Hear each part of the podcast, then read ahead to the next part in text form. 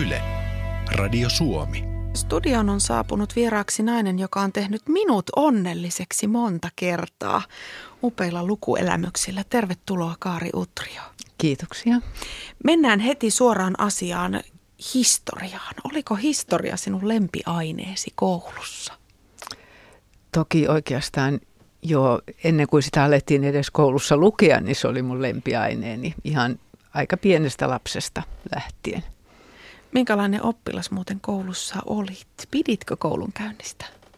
Joo, niin kuin nykyään ehkä sanottaisiin, niin mä olin hyvä oppilas. Mä olin kiinnostunut. Mä olin oikeastaan kiinnostunut kaikesta. Ja, ja tuota, mä nautin koulunkäynnistä. Musta oli hirveän mukavaa, kun mulla oli vain veljiä, kaksi veljeä. Musta oli kiva, kun oli luokalla tyttöjä, kun ei ole siskoja ollut. Ja, ja musta oli hauska saada lisää tietoa. Et mä satuin olemaan sellainen tyyppi, jolle sen ajan, nythän puhutaan tietenkin muinaisista ajoista, mä menin, aloitin koulun vuonna tuhatyhdeksänsataaneljäkymmentäyhdeksän, mutta sen ajan koulunkäynti sopi mulle silloin. Mitäs lukeminen? Olitko sä innokas lukija? Luitko muutakin kuin koulukirjoja? Joo, mä olin, olin siis ahmiva lukija. Mun isänihän oli kustantaja. Hän oli Kustannus Oy Tammen toimitusjohtaja, jonka vuoksi meillä oli kotona valtavasti kirjoja ja koko ajan ja tietenkin kaikki Tammen uutuudet ja paljon muutakin. Että lasten kirjat, nuorten kirjat, aikuisten kirjat, niitä, niitä tuli koko ajan ja niitä luettiin koko ajan. Ja sitten mun koti oli sellainen, että katsottiin, että sivistyneen ihmisen tulee ikään kuin täysi-ikäisyyteen mennessä tai tavallaan kuusitoistavuotiaaksi mennessä jo perehtyä jollakin tavalla kirjallisuuden klassikoihin. Joten mä oon kyllä liian varhain lukenut jo, jo varsinkin venäläisiä klassikkoja. Et eihän voi ajatella, että viisitoistavuotias ymmärtää yhtään mitään esimerkiksi Dostojevskin Riivaajista. Mutta se katsottiin, että se kuuluu asiaan ja onhan se hyvä kivijalka ollut sitten kirjallisuuden tuntemiseen. Oliko kiellettyjä kirjoja, jotain mitä ei saanut lukea? No joo, oli. Siis kotihan oli hyvin, hyvin edistyksellinen, mutta kiellettyihin kirjoihin kuului Myklen Punainen rubiini ja sen, sen tuota, isäni pani kaappiin, jonka hän lukitsi. Ja sitten hän pani sen avaimen sen kaapin päälle, jonka jälkeen lapset tietysti sitten avasivat sen kaapin ja lukivat sitä kirjaa, joka oli äärettömän tylsä. Ja sitten luettuaan sitä sen, mikä nyt katselivat, että tämä huvittaa, niin sitten panivat sen sinne takaisin. Se oli ainoa. Mutta muuten kirjallisuus oli kyllä hyvin arvotettua. Siis se oli niin sanottu kulttuurikoti ja siellä pidettiin viihdettä ja ajanvietettä. Sitä ei kielletty, mutta sen lukemista katsottiin pitkään eikä oikein hyväksytty, ettei aikaa pidä käyttää sellaiseen niin kuin pelkän seikkailun lukemiseen tai romantiikan lukemiseen. Kaari Utrio, kolmekymmentäkolme romaania, niistä ensimmäinen vuonna tuhatyhdeksänsataakuusikymmentäkahdeksan. Ja useimmat näistä sinun romaaneistasi kuuluvat, jos nyt johonkin kategoriaan laitetaan, niin siihen historiallisten romaanien kategoriaan. Miksi sinä kirjoitat tarinoita menneisyydestä? Mä arvioin, että mä olen, mä olen kirjoittaja lajiltani sellainen niin kuin entisajan tarinankertoja. Et varmaan ennen kuin kun keksittiin kirjoitusmerkit, niin oli ihmisiä, jotka istuivat nuotion ääressä ja ryhmä kuunteli ympärillä ja se kertoja kertoi tarinoita. Ja mä olen varmaan tällainen. Ja kertojan tarkoitus ei ollut kääntää itseään ylösalaisin eikä kaivaa omaa napaansa eikä muuttaa maailmaa. Eikä ollut, siis ei ollut mitään sen syvempää tarkoitusta kuin näiden ihmisten viihdyttäminen, jotka siinä nuotion ympärillä istuvat. Ja mä olen tämän tyyppinen kertoja ja varmaan ihan synnynnäisesti, koska ihan lapsenakin olen jo kertonut tarinoita. Kierrettiin muutama vuosi sitten lasten kanssa Turun linnassa. Ja kerroin sitten jotakin yksityiskohtaa tähän linnaan liittyen ja lapset kysyivät, että miten ihmeessä sä äiti voit muistaa tuommoisen asian tai mistä sä sen tiedät. Niin totesin siihen, että rakkaat lapset, minä olen Utrioni lukenut. Miten tärkeää sinulle, Kaari Utrio, kirjailijana on se, että ne historialliset faktat, pienet detaljit ovat oikein niissä teoksissa? Niin eihän mitään järkeä kirjoittaa historiallista romaania, jos ei, ei pidä huolta siitä, että faktat ovat mahdollisimman oikein.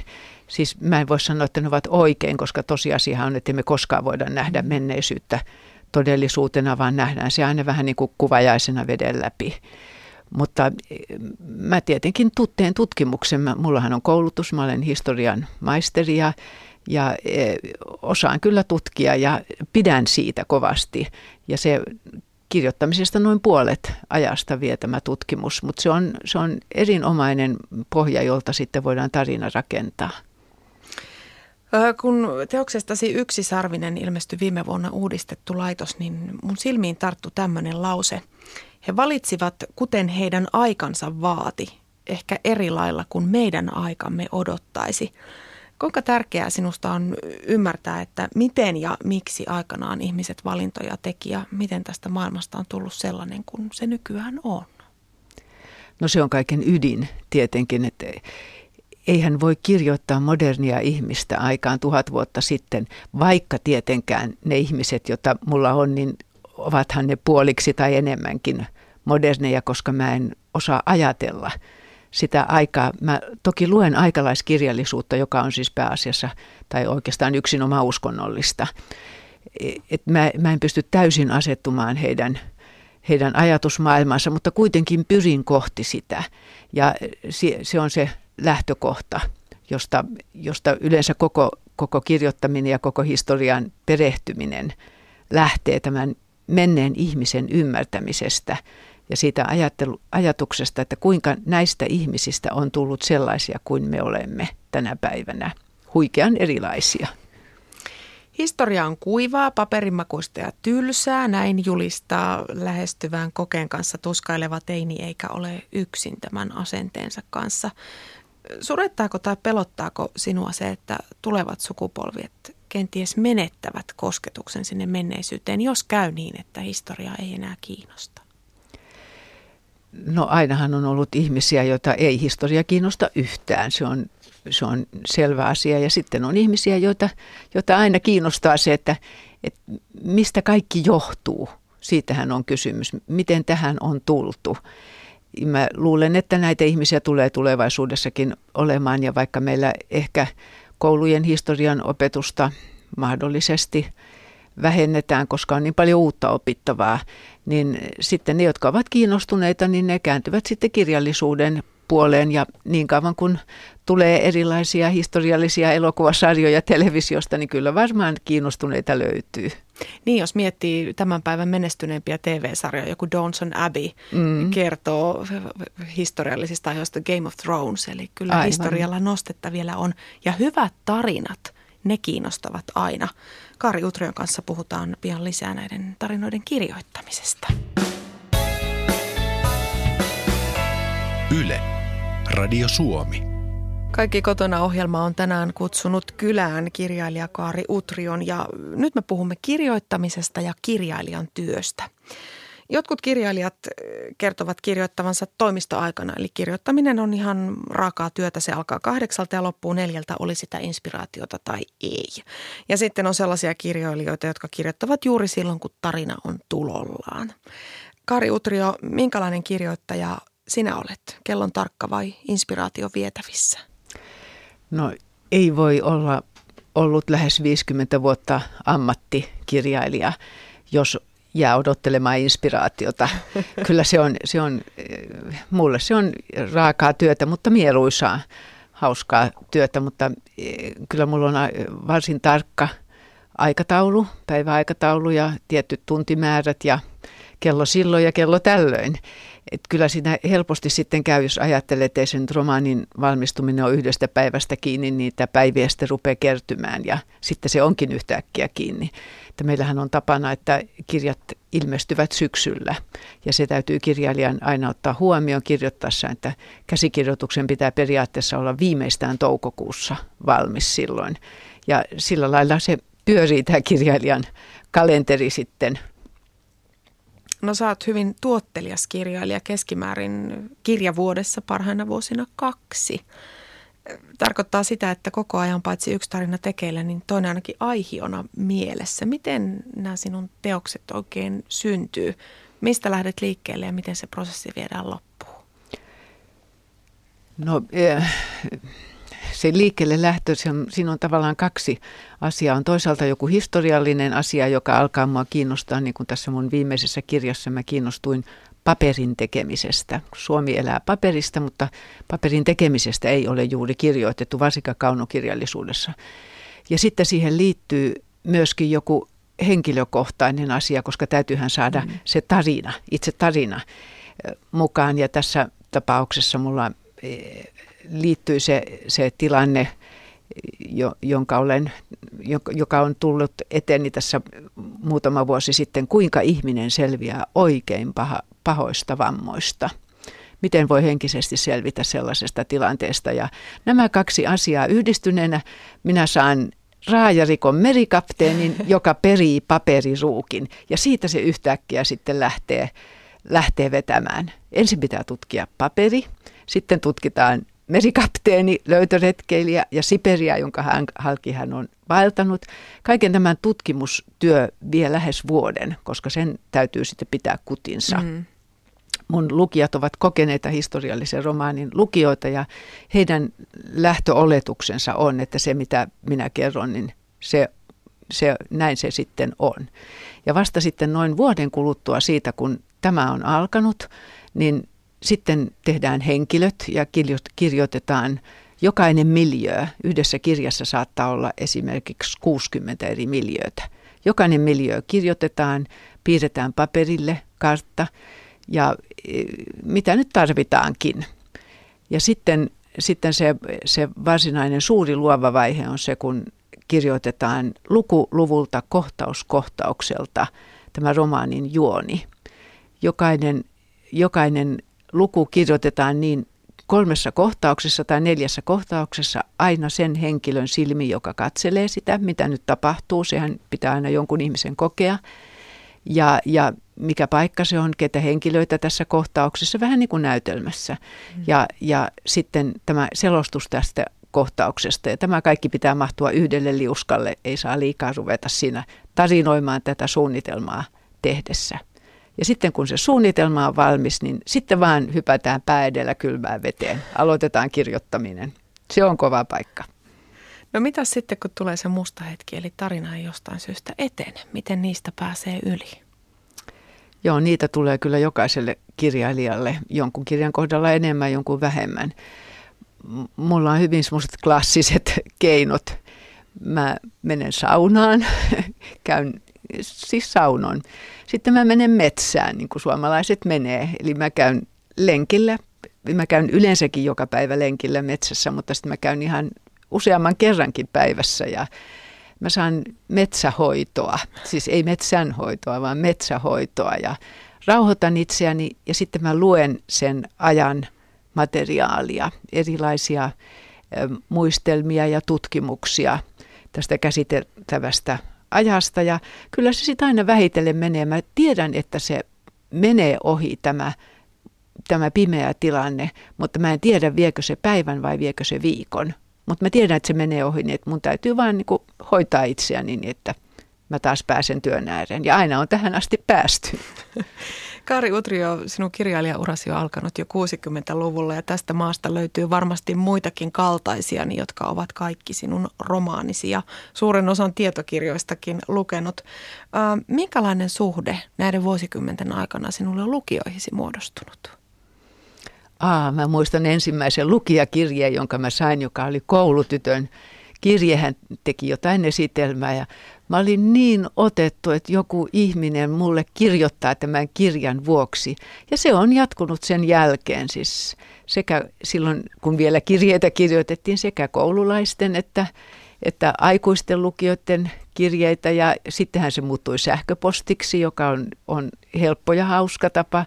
Ja nythän mulla on tällainen fanisivu Facebookissa, jossa mä pääsen todella lähemmäksi lukijoita kuin, kuin mitenkään muuten. Että eihän, eihän kirjailija voi puhua lukijoiden kanssa muuten kuin messuilla ja kirjakaupassa tai jossain, jollain keikalla, eikä siinä ehdi mitään mm. niin kuin keskustella. Et nythän mä vasta, vasta tämän Facebookin kautta mä kuulen, mitä mun lukijani ajattelee. Se on ehkä pari vuotta sitten mä ymmärsin, että tämähän on suunnaton lahja mulle, että mä voin, voin, voin seurata tätä ja seurata tätä keskustelua ja saan näitä viestejä. Sitten jossakin vaiheessa mä ymmärsin, että mä voin myös itsekin kysyä. Ja kysyin, että mitä ajattelette sankarittaren nimestä, onko tämä parempi kuin tuo. Ja ajatella, ihmiset vastaavat mulle. Se on siis erinomaisen suurenmoista. Ja hienoa, että olet ottanut lukijat mukaan kirjojen synnyttämiseen, eli just tällainen nimien keksiminen tai muu vastaava, niin varmasti tuntuu myös lukijan mielessä aika hyvältä. Niin varmaan ihmiset ovat innokkaita. Mä tämän uusimman kirjan nimeäkin kysyin. Mulla oli vaiht- kaksi vaihtoehtoa ja toinen sai ehdottoman plussa ja siitä tuli kirjan nimi. Ja se on Paperiprinssi. Se on Paperiprinssi, joo. Sinut on myös useaan otteeseen palkittu erilaisilla palkinnoilla. Mitenkäs sinä näihin kirjallisuuspalkintoihin suhtaudut? No mähän olen ollut hyvin kunnioitettu ja iloinen siitä, että mä olen saanut näitä palkintoja. Mä ymmärrän myöskin, että ne ovat palkintoja kovasta työstä. Mm. Enkä, en yhtään väheksy niitä ja, ja olen iloinen, että tällaisia on myönnetty. Yle, Radio Suomi. Henrietta, Isabella, Vendela, Joanna, Blankka, Terhen, Aure. Kaikki Kaari Utrion romaanien naisia, vahvoja ja heikkoja, ylpeitä ja nöyriä. Kaikki mukana maailmassa kuvaa, maalaamassa kuvaa naisen asemasta Suomessa ja koko Euroopassa aina varhaiselta keskiajalta näihin päiviin saakka. Kaari Utrio, miksi naisen asema sekä perheiden ja kotien historia on sinulle niin tärkeä asia, että se on ainakin jonkinlaisena teemana kaikissa romaaneissa, jonka olet kirjoittanut? No, kun mä opiskelin historiaa Helsingin yliopistossa kuusikymmentäluvulla, niin silloin mulle oli jonkinlainen ehkä pettymys se, että silloin ei tavallisten ihmisten elämää käsitelty historiassa ollenkaan, että historia oli pitkälti tuommoista vallan, talouden ja korkeintaan taiteen historiaa. Ja siinä kyllä väistämättä tuli mieleen, että kuinka, kuinka tässä niin kuin jätetään pois puoli ihmiskuntaa, että, että siellä on sitten joku Kleopatra ja Englannin Elisabeth ja Itävallan Maria Teresia, että sekö tässä nyt sitten on tarkoitus, että tämä toinen puoli ihmiskuntaa, sen asiat kerrotaan tässä. Ja ehkä se oli sitten jonkinlainen semmoinen käsitys ihmisestä, ihmiskunnasta kokonaisuutena, joka, joka sitten toisen ajatuksen, että, että mua suuresti rupesi kiinnostamaan tämä. Mä tosin olin perinnyt tämän naisasia-ajattelun isoäidiltäni, joka, äitini äidiltä, joka oli naisasianainen. Mutta siihen ei, silloin alku, alkuvaiheessa siihen ei liittynyt minkäänlaista niin kuin tällaista naisen aseman parantamista tai tämmöistä ajattelua, vaan uteliaisuus. Mm. Mitä meille on tapahtunut? Kaari Utrio, koetko sä olevasi naisasianainen nykyään? Joo, joo, kyllä mä olen, ja mä olen aika pitkälti ikään kuin vanhan ajan naisasianainen, että mulle feministiset teoriat on, ne on hyvin akateemisia, että mä olen enemmän käytännön ihminen. Se ei joudu ollenkaan teorioiden heikkoudesta, vaan siitä, että, että mä olen heikko. Että mä kiinnitän enemmän huomiota käytännön asioihin ja, ja on ikään kuin käytännön asioita, joita mä haluaisin edelleenkin ajaa. Että naisasianainen on silloin ehkä parempi. Minna Kant. Olisi ehkä sopiva, ver- niin, olisi ehkä sopiva vertauskuva. No, Suomea edelleenkin hehkutetaan tuolla maailmalla, että me ollaan sellainen tasa-arvon mallimaa. Olkoonkin, että tämä käsitys nykyään myöskin uskalletaan kiistää. Mikä on sinun näkemyksesi? Ollaanko me mallimaa tässä mielessä? No se tietysti riippuu siitä, mihin verrataan. Että jos me verrataan niin kuin yhdeksänkymmentä prosenttia maailmasta, niin me olemme mallimaa. Mutta sitten on tietenkin asioita, jotka voisivat olla paremmin. Kyllä me eurooppalaisessakin systeemissä ollaan. Ollaan ihan yläsijoilla, mutta Pohjoismaissa, niin, niin kyllä Ruotsi nyt on paremmassa tilanteessa. Se paljon tietysti riippuu varallisuudesta ja, ja erilaisista rakenteista. Mä katsoisin, että naisen asema niin meillä kuin muuallakin, niin se, se on niin kuin metsä, sitä pitää hoitaa. Et se ei ole peruskallio. koko ajan pitää olla varuillaan. Nythän meillä on aika selvästi meneillään eräänlainen backlash, joka on seurausta tästä kaksituhattaluvun ä, naisten aika merkittävästä ä, eteenpäin menosta. Mutta et näitä on aina ollut tässä niin kauan, kun naisten asemaa on yritetty parantaa, että se täytyy vain kestää läpi ja pitää huoli siitä, mitä on ja koko ajan pyrkiä kohti parempaa. Mainitsitkin tuossa jo nimeltä vahvoja naishallitsijoita, Kleopatra, Maria Teresia, Elisabeth ensimmäinen ja toinen. Silti, jos mietitään päätöksentekoa, niin oli sitten kyse politiikasta tai taloudesta, niin kyllä naisia vähemmistö edelleenkin on. Kaari Utrio, mistä se johtuu? Onko vika meissä naisissa vai tässä maailmassa vai miehissä? Miehiähän on yleensä helppo syyttää kaikesta.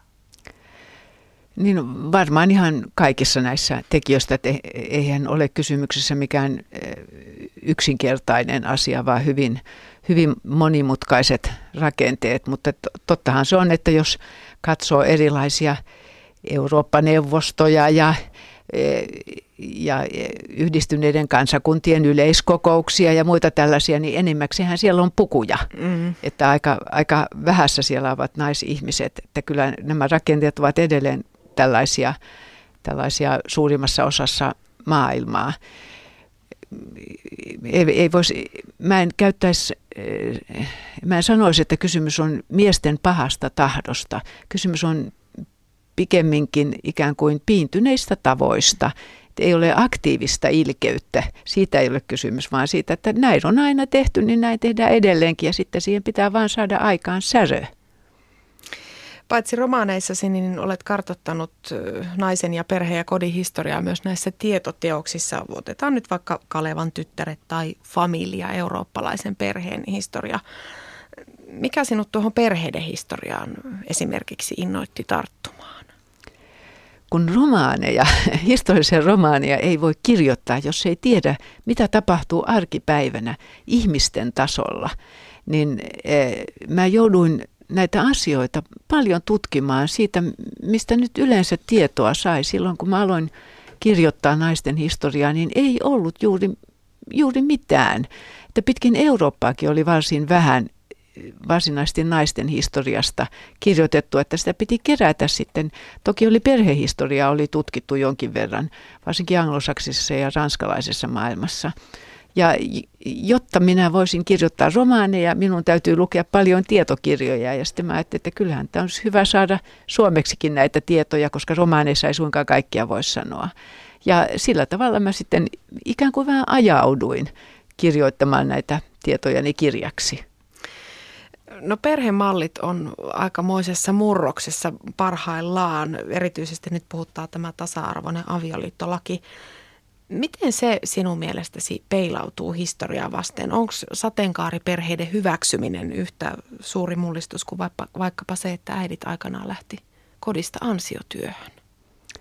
Niin, tai se, että lapset saivat itse valita oman puolisonsa. Ei sekään nyt mikään niin kauhean vanha juttu ole, että ennenhän oli itsestään selvää, mm. että, että poika seurasi isää ammatissa ja, ja nai henkilön, jonka perhe ja suku hänelle osoittivat, että olihan se nyt valtava muutos jo siinä, että kysymys oli suurista omaisuuksista, kun oli perinnöistä kysymys ja, ja, ja avioliitto oli, oli yleensä aina omaisuuksien liitto tai poliittinen liitto, että se on ollut paljon suurempi murros kuin tämä mm. tasa-arvoinen avioliitto, että hyvä on, että tähän suuntaan mennään aina vapaampaan. Millä mielin sinä, Kaari Utrio, muuten olet seurannut tätä suvaitsevaisuudesta ja tasa-arvosta tällä hetkellä Suomessa käytävää keskustelua? Erinomaista, että, että sitä käydään, ja, koska sehän tuo suvaitsevaisuutta yhä enemmän meidän kaikkien tietoisuuteen. Suvaitsemattomuudella on historiassa niin kauhea jälki, niin, niin valtavaa pahuutta on suvaitsemattomuuden nimissä ja sen vuoksi Euroopan historiassa tehty, että toivon, että suvaitsevaisuus ja toisten ihmisten huomioon ottaminen, empatia, että se yhä yleistyisi. Pelottaako sinua tähän keskusteluun liittyvä vihapuhe? Mulla on sellainen käsitys, että tätä vihaa on tunnettu aina.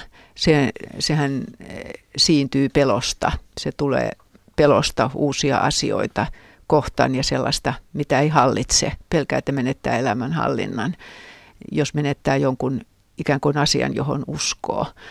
Ja kyllä tällaista on ollut aina. Joskus se on johtanut ihmisten polttamiseen ja kerettiläisten polttamiseen ja, ja tämmöiseen. Niin kauan kuin se pysyy puheena, niin puhe on vain puhetta.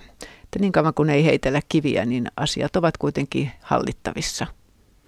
Kaari Utrio, voisiko tai onko historiassa avaimet siihen, että me nykyäänkin, me ihmiset ymmärtäisimme toisiamme ehkä hieman paremmin?